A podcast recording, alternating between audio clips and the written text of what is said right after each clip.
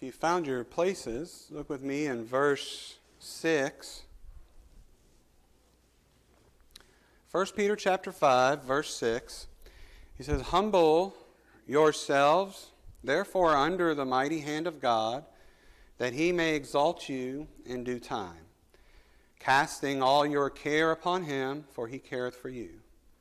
Be sober, be vigilant, because your adversary, the devil, is a roaring lion, walketh about seeking whom he may devour, whom resist steadfast in the faith, knowing that the same afflictions are accomplished in your brethren that are in the world. But the God of all grace, who hath called us unto his eternal glory by Christ Jesus, after that ye have suffered a while, make you perfect, establish, strengthen, settle you. To him be glory and dominion forever and ever. Amen. Let's pray. Heavenly Father, we come before you this morning. We're seeking your presence and your power, your mercy. Father, forgive us where we fail you and we sin. Thank you for the victory which is in Christ. Father, we do pray if one is not here, if one is here who's not saved, that today you will work your power within their, their soul, their heart, their mind, where they may see the condition that they are in before you. Father, may we just rejoice in the hope of your word, for your promises are true. In Jesus' name, amen. These words in verse 7, they're profound. Casting all your care upon him, for he careth for you. You know, there's moments in our lives when we need to be reminded and embrace and hold on just to how much God cares for you. We need to hold on to that. We need to meditate on that and think about that. You know, as I meditated on this subject, I got to thinking when in our lives is this just bring so much comfort to our hearts and energy and peace? These words that we, He cares for us. Now, that word careth in verse 7, that He careth for you, it's an interesting word in the Greek. What it really means is that it is taking concern or that it matters. So if I care for you, what it means is you matter to me. That's what the word careth in the Greek is. He cares for you. Now, the beauty about grammar I know to some people grammar is a little boring, but when, when, you're, when you're studying words, and especially the Word of God, and you start looking at the grammar, it just opens up a richness in the Word. This word careth is present tense and it's indicative mood. So what that means, present tense is, is that God is continually caring for you right now all the time. Yes, He did care for me in the past. I can look back and I can see how God has just cared for me and loved me. But He's doing, I mean, we think of Calvary, the expression of love, that He cared for me, to die for me. But yet, even today, He is still caring for me just as much as when He died for me. Indicative mood means that it's factual, it's true. That verb is it's true, He does. That's a factual statement. Now, when we look at verse 7, if you know me, I don't like to take things out of context. I like to leave them in the context, but there's really there's two things with verse 7 we want to see is what is it to cast our cares upon him and what is it that he careth for us. But we need to kind of figure out what's in the orbit of this verse. And it really does go into this this notion of casting the, the things that we are to do. We know what God has done for us, but what are we to do? And earlier, he has admonished in this direct chapter to be submissive. To be submissive. That look up at verse 5. He says, Likewise, ye younger, submit yourselves unto the elder. But here's the, the main thrust Yea, all of you be subject one to another, and be clothed with humility. For God resisteth the proud and giveth grace to the humble. Humble yourselves, therefore, under the mighty hand of God, that he may exalt you in due time. In the immediate context, he is talking about being submissive to one another in love in the church, whether it's unto the elder and all of us unto each other within the church. The bigger context of Peter, this is the last chapter of Peter. The bigger context is to be submissive to the will of God and the events that has happened in your life. Be submissive. Humble yourselves. And because you are going to do that, you're going to have some worry. You're going to have some anxiety that's in your life. And that's when the command comes in verse 7, anticipating that you're going to have worry and you're going to have anxiety in the events which God has ordained in your life. You're going to have them. You're going to have cares. What does He tell you to do? Cast them upon Him for he cares for you. And so that is the context. God resisteth the proud and give grace to the humble. And we really need to understand well, what do proud people do? Well, proud people harbor the care.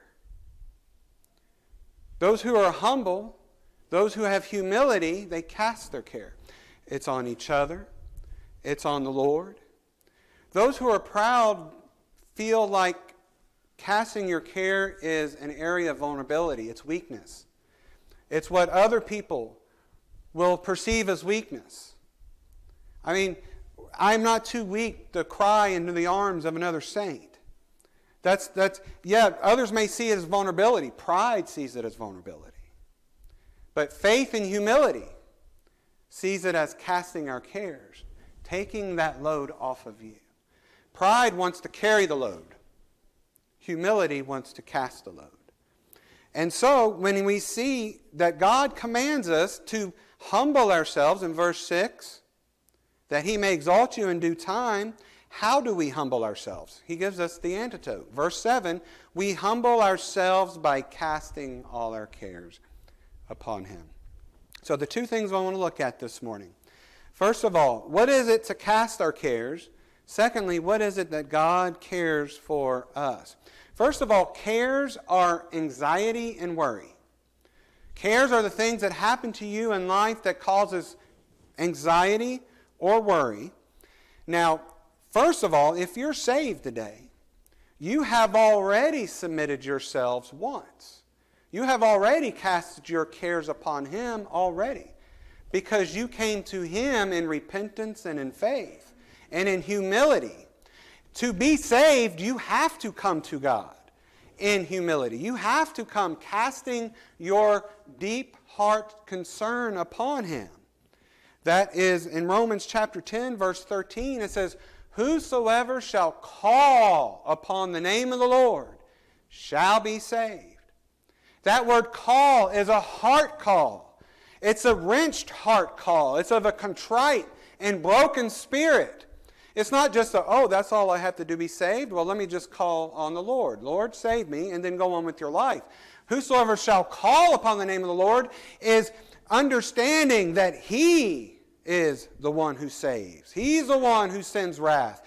You are the one who are in jeopardy with His wrath and His judgment. But He will save you if you call upon Him with all your heart. What did you do when you did that? You were submissive weren't you? You casted your care of hell, being punished, of fire. You casted your care upon Him. And you did that in faith. You did that in humility. Those who are proudful want to hold on to it, they just want to harbor it. Now, that is salvation. We see that we casted our cares upon Him in salvation, but there's also events. Now, within the context, again, of 1 Peter, 1 Peter is writing to suffering saints, those who are being persecuted in the name of Christ, that the government is persecuting them, that uh, religious uh, organizations are persecuting them, that they're being chased, they're being hunted, they're being scattered, they're being separated from their families. And so the suffering, the, what's in their life in this point are the events which are causing suffering. And what the admonition is, is this suffering is causing you anxiety and it's causing you fear. But we also know from context, it is whatever the will of God is for you in your life. That there's more uh, for suffering, and more than just uh, suffering in the name of Christ and being persecuted, but there's, as we see Paul talk about the futility and decay, that what sin has caused, sin has caused death. Sin is present in the world. We see the effect of sin, we see the effect of death. We see the curse of sin. The curse of sin has robbed us from people we love. Sin causes death. The reason that there's a children's hospital is because sin causes death. It wasn't their individual sin that maybe that's why they're sick. It's the, it's the effect of sin. It's a sin cursed world. And the only cure is salvation. The only cure is the Savior. And so we know that there are cares in this life that affect us. This, I mean, if you meditate upon this, think of sickness, pain, heartbreak. There's uncertainty, there's cares and uncertainty and poor health, aloneness, and death. All of these can work cares in us, can work fear, can work anxiety. You know, one of the things that Jesus in John chapter 14, you don't have to turn there. John chapter 14 was when Jesus was telling his disciples that I've got to go. I'm going to leave you. The disciples had come to be with Jesus all the time. They enjoyed the comfort of his company. They loved him. And so it brought a sadness to them that Jesus says that I am leaving. I am no longer going to be here with you. And so, how did Jesus address that he knew that they would sorrow? Jesus knew that they would miss him. He says this in John chapter 14, 18. He says, I will not leave you comfortless, I will come to you. Isn't that something? Even though his presence is not with us, he said, I will come to you. He says, Yet a little while, and the world seeth me no more, but ye see me. Jesus says, Because I live, ye shall live also. What a great hope. What a great hope that he gives us. Because Jesus lives, I will live also. That death is not the final say. It is not. It has a dominion, it has a reign, but God's grace is greater. God's reign of life is much greater. And Jesus says, Because I live, you shall also live. In John 14, 27, he says, Peace I leave with you. My peace I give unto you, not as the world giveth, give I unto you. Let not your heart be troubled, neither let it be afraid. There are events in our life that we submit ourselves to the care and the love of God. You know, these events that happen to us, either they're happening, and all of us can relate, either they're happening to us, they're happening around us, or they're happening to people who we love in our lives. But here's the question I want to ask Do the events that happen in our lives, which cause us to care, to have worry, do these events happen outside of the control of God? And then we go to God to help us with this event that just sprang up out of the blue? No. That's not what the Word of God teaches. The Word of God teaches that all the events of our lives has been preordained and ordained or orchestrated of God. Every single one of you, the numbers of your hair are numbered. The numbers of your hair, God has, in the Word of God, He says that He has ordered and ordained all things, rather to accomplish His whole will in Proverbs 16:4 it says the Lord hath made all things for himself yea even the wicked for the day of evil the days of every man woman child are numbered and determined upon the earth. Job said seeing his days are determined the number of his months are with thee. Thou hast appointed his bounds. That means his boundary that he cannot pass. One of my favorite psalms is Psalm 139 he says, Thou compasseth my path and my lying down. Thou hast beset me before and behind, and laid thine hand upon me. Such knowledge is too wonderful for me. You were not born by accident, because we were fearfully and wonderfully made. Nor will we die by accident, because God has ordained a day that we should die, and after this, the judgment. That our rising up and our going to sleep has all been determined by God. So, knowing this, we come to this conclusion. This is the same if then else statement that I gave earlier this morning. If all the events in my life are ordained of God and in God's control, one, and two, He cares for me, then three, then what's happening to me in my life must also be in the care and in the control of God. It's not by accident. Things don't happen to you outside of the control of God, they happen to you within the control of God. And because He cares for you, it's happening also within His care for you. The things that happen in our lives, the things which cause cares. Now, in verse 7, he says, casting all your cares. What that word means, casting, this term was used for people who would take a load and then they would throw it on top of an animal. So they would take the load off of themselves and they would cast this load upon an animal for the animal to bear that load. And Psalm 37, how do we cast our cares upon him? You don't have to turn there. My Bible has a reference to Psalm 37, verse 5 there, in verse 7.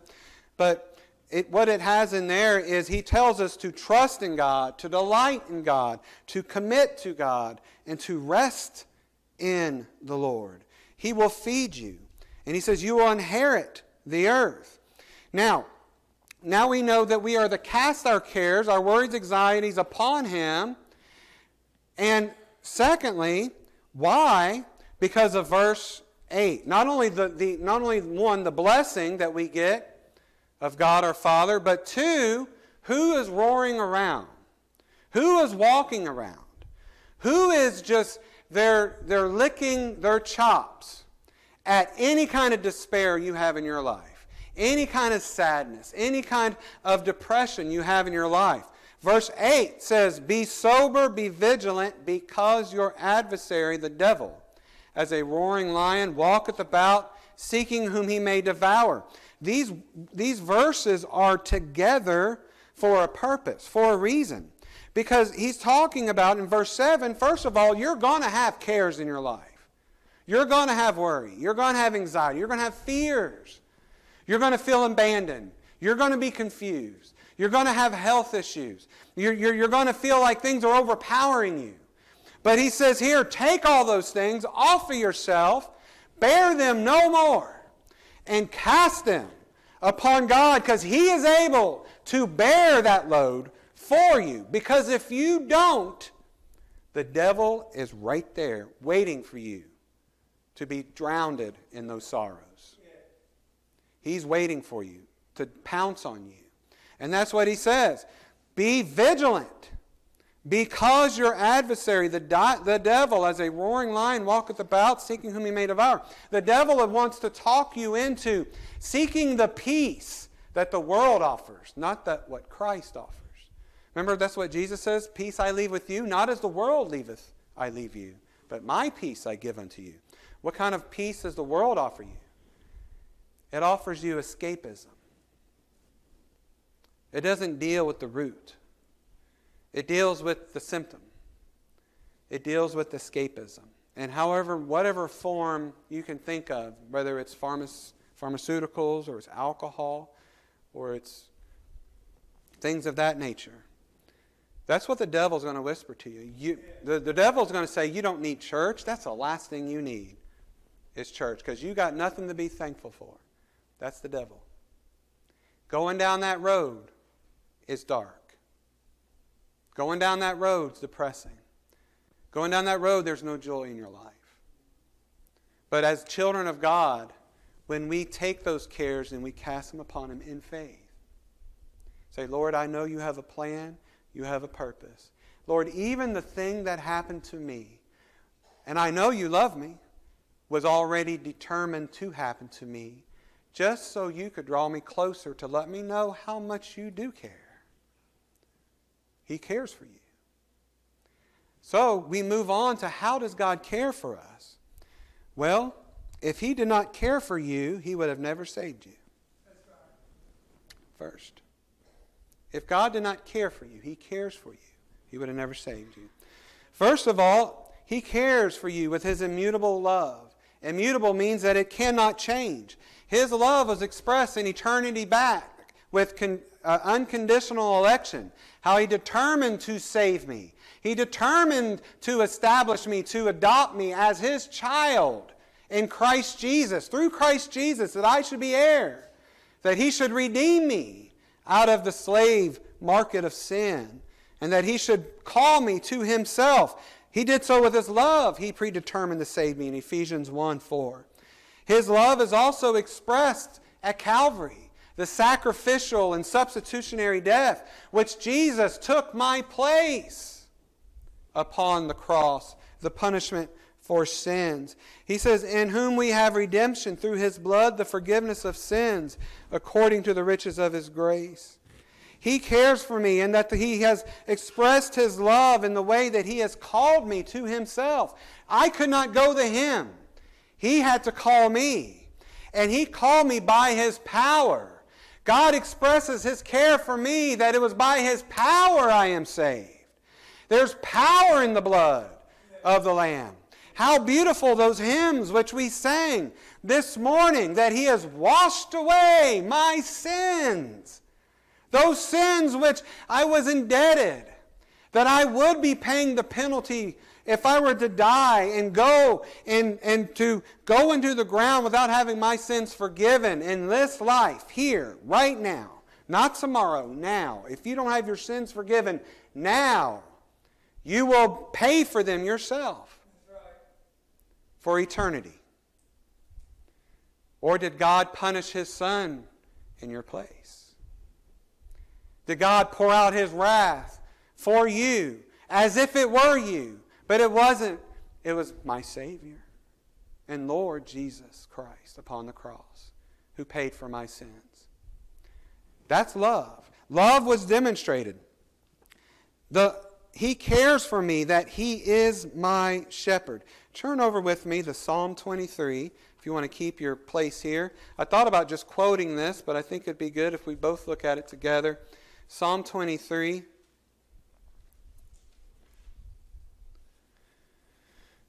Psalm 23. Now, not only does, has God expressed his care for me, that he cares for me in salvation, but he expresses his care for me day by day.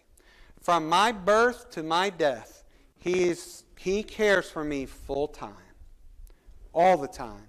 From the second I was born to the second I die, God will never stop caring for me or you. Isn't that a profound statement? That He cares for you? Now, look at Psalm 23. Look how many times the word my, I, me, are referenced. The Lord is my shepherd. I shall not want. He maketh me to lie down in green pastures. He leadeth me beside the still waters. He restoreth my soul. He leadeth me in the paths of righteousness for his name's sake. Yea, though I walk through the valley of the shadow of death, I will fear no evil, for thou art with me. Thy rod and thy staff, they comfort me. What was the condition that David was saying this person is in? This person had a lot of cares. When you have a lot of cares in your life, and I remember there being times that I was just at wits' end and I was on my face, and I remember this verse. I remember it. Verse 2 He maketh me to lie down. The Lord knows your cares. He knows that you're going to worry. He knows that you have anxiety. He knows you have fear. He knows the fears and the trembling that you're going through. He knows the weight of having all those cares upon you. So, what does He do? He wouldn't make you lie down if you didn't need to. He knows you need to. He tells you to lie down. He leadeth me beside the still waters, because I need still waters to be led by. I need there to be comfort in my heart. I need there to be reassurance in my heart. I need there to be peace. I need there to be the presence of God in my heart to bring just light into this. In verse 3, he says, He restoreth my soul, because my soul needed restoring. He leadeth me in the paths of righteousness for his name's sake. Yea, though I walk through the valley of the shadow of death, I will fear no evil, for thou art with me. Thy rod and thy staff comfort me. You know what's beautiful about that rod and that staff? It speaks of authority.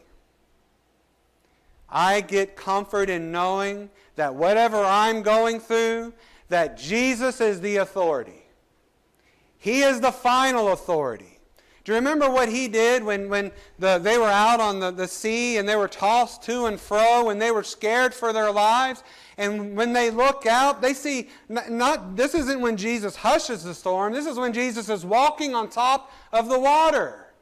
He has the authority over all things in your life that would cause you care.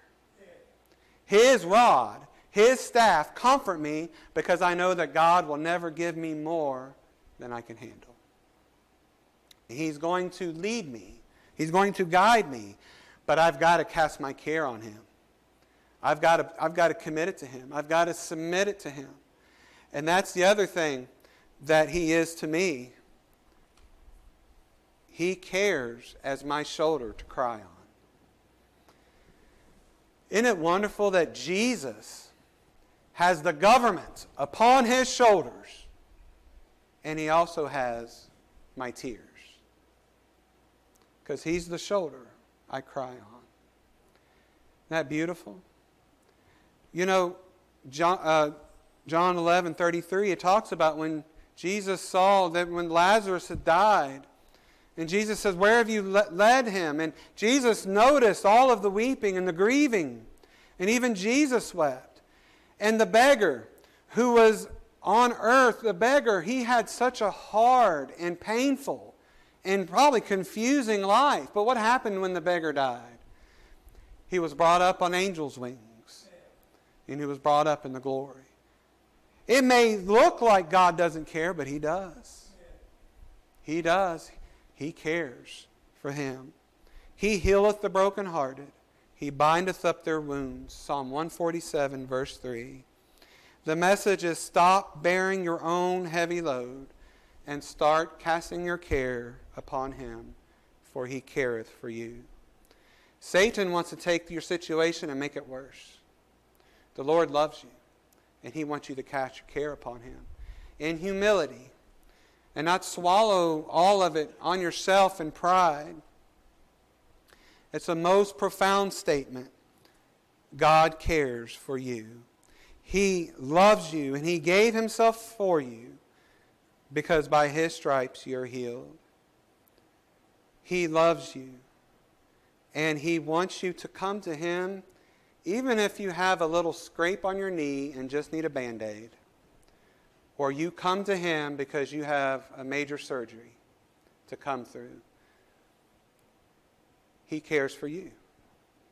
Cast all your cares, and that's all, all inclusive. He cares when we cry, He cares when we are afraid, He cares when we grieve, He cares when our bodies are in pain. And there's that song I know many of you know, Does Jesus Care? It says, Does Jesus care when my heart is pained too deeply for mirth and song? When the burdens press and the cares distress and the way grows weary and long? Oh, yes, he cares. I know he cares. His heart is touched by my grief. When the days are weary, the long nights dreary, I know my Savior cares. What a blessing. I pray the Lord has richly blessed you. Go home with that thought. He cares for you. You know, you could go back through your life and it would be innumerable, innumerable events in your life that you would point to to say, you know what? My God cared for me in the past. Look at all that He's done for me.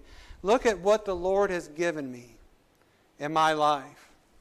But He still cares right now. Even though, you know, the Lord may have taken that blessing and that gift from you in your life, but He still cares for you. Every single one of our days are numbered. But you know what? God has the final authority. His rod, His staff, they comfort me.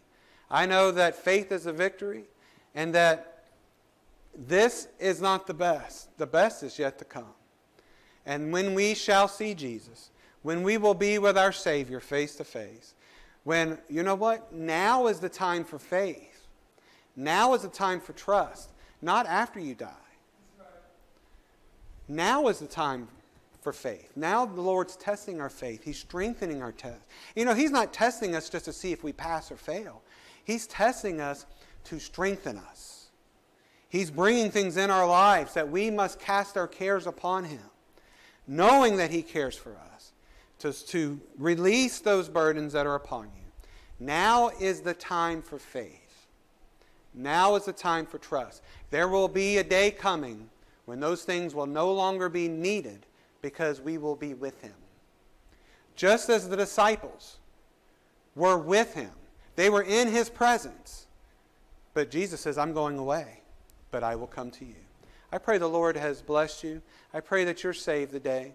And if you're not, that you receive the Lord as your personal Savior, that you call upon Him, for the Bible says, Whosoever shall call upon the name of the Lord shall be saved. Have you cast your call upon Him, your cares upon Him?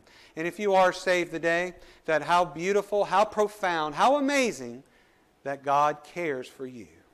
All right. Heavenly Father, thank you for the day. We pray, Lord, your blessings upon your word. We pray your blessings upon the lives who are here today. Lord, the hope that you give us of our heart, that you are on your throne. All things are after the counsel of your will. That, Father, one day we will all be redeemed in glory together, singing the praises, singing of the Lamb which was slain. Lord, what a beautiful uh, splendor of love which you have displayed. No greater love can there be than what you have displayed to us and what you have done for us. Father, may we just, in our cares and in our times of sorrow and anxiety, of worry, Father, may we remember these words to cast that burden upon you, for you do care for us. We thank you, Father, for your sweetness and your goodness to us. In Jesus' name, amen. Let's all stand, please. I'm ask Brother Ron and Sister Harriet to come forward. We'll have a couple